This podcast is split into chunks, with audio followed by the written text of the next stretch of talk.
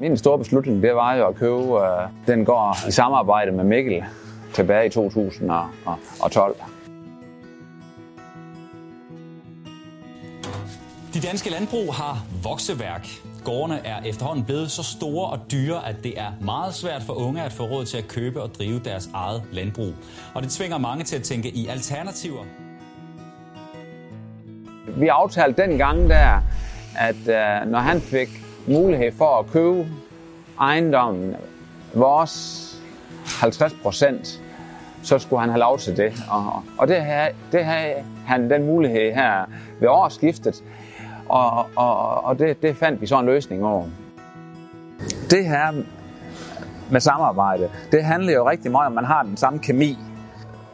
Mikkel, den unge mand der, han boede som sagt til leje ved os, og, og jeg kendte ham, og han passede vores, vores, øh, Øh, vores jord allerede dengang der. Uden jeg kendte ham ret godt, så vidste jeg jo alligevel, hvad han var for en.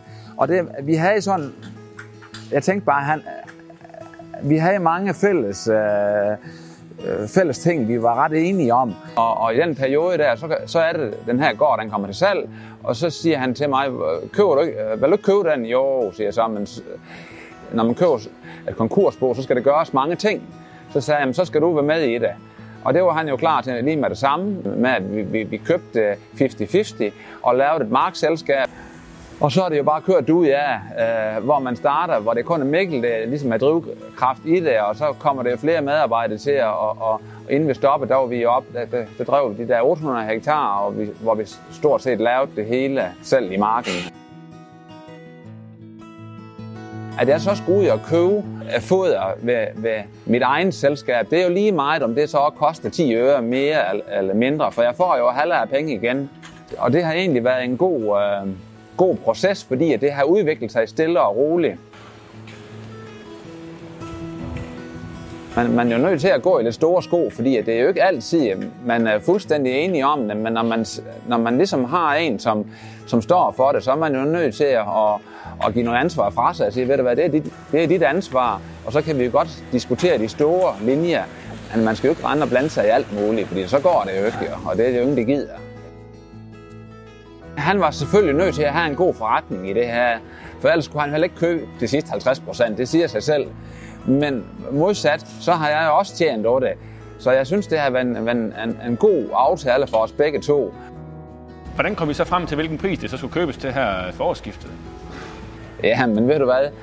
Vi har bare stedet over for hinanden og, og sagt, jamen det her, det, det, det var faktisk det, der stod til i regnskab, ja. Det er ikke noget, vi har lagt ret meget arm om, da. Nej, nej. Og det kan da godt være, det kunne have kostet mere eller mindre, jeg ved ikke. Men uh, Mikkel er tilfreds, og jeg er tilfreds, og så, så, så må det jo være... Hvad med din revisor? ja, men han, det behøver han ikke at blande sig i. det, der er vigtigt, det er i hvert fald, at man har det godt med det, man gør. Og, øh, og det, det har jo bare kørt super stabilt. Det har også noget med fornemmelse at gøre, det der. Om nogen, der tænker man bare, det, det her, det, det, det skal nok gå, for det ser vi, det er så mange ting, vi ser i en så. Og, og ved nogen, der tænker man, det her, det, det vil ikke gå, så det er jo, det, det er sørme noget svært noget, men, men det har lidt med mavefornemmelse også, jo. Ja. Har den så vist sig holde stik, den mavefornemmelse? Ja, ja, ja. Den har holdt udmærket stik af mavefornemmelse. Mere end det, så det, ja, det har været fint, ja.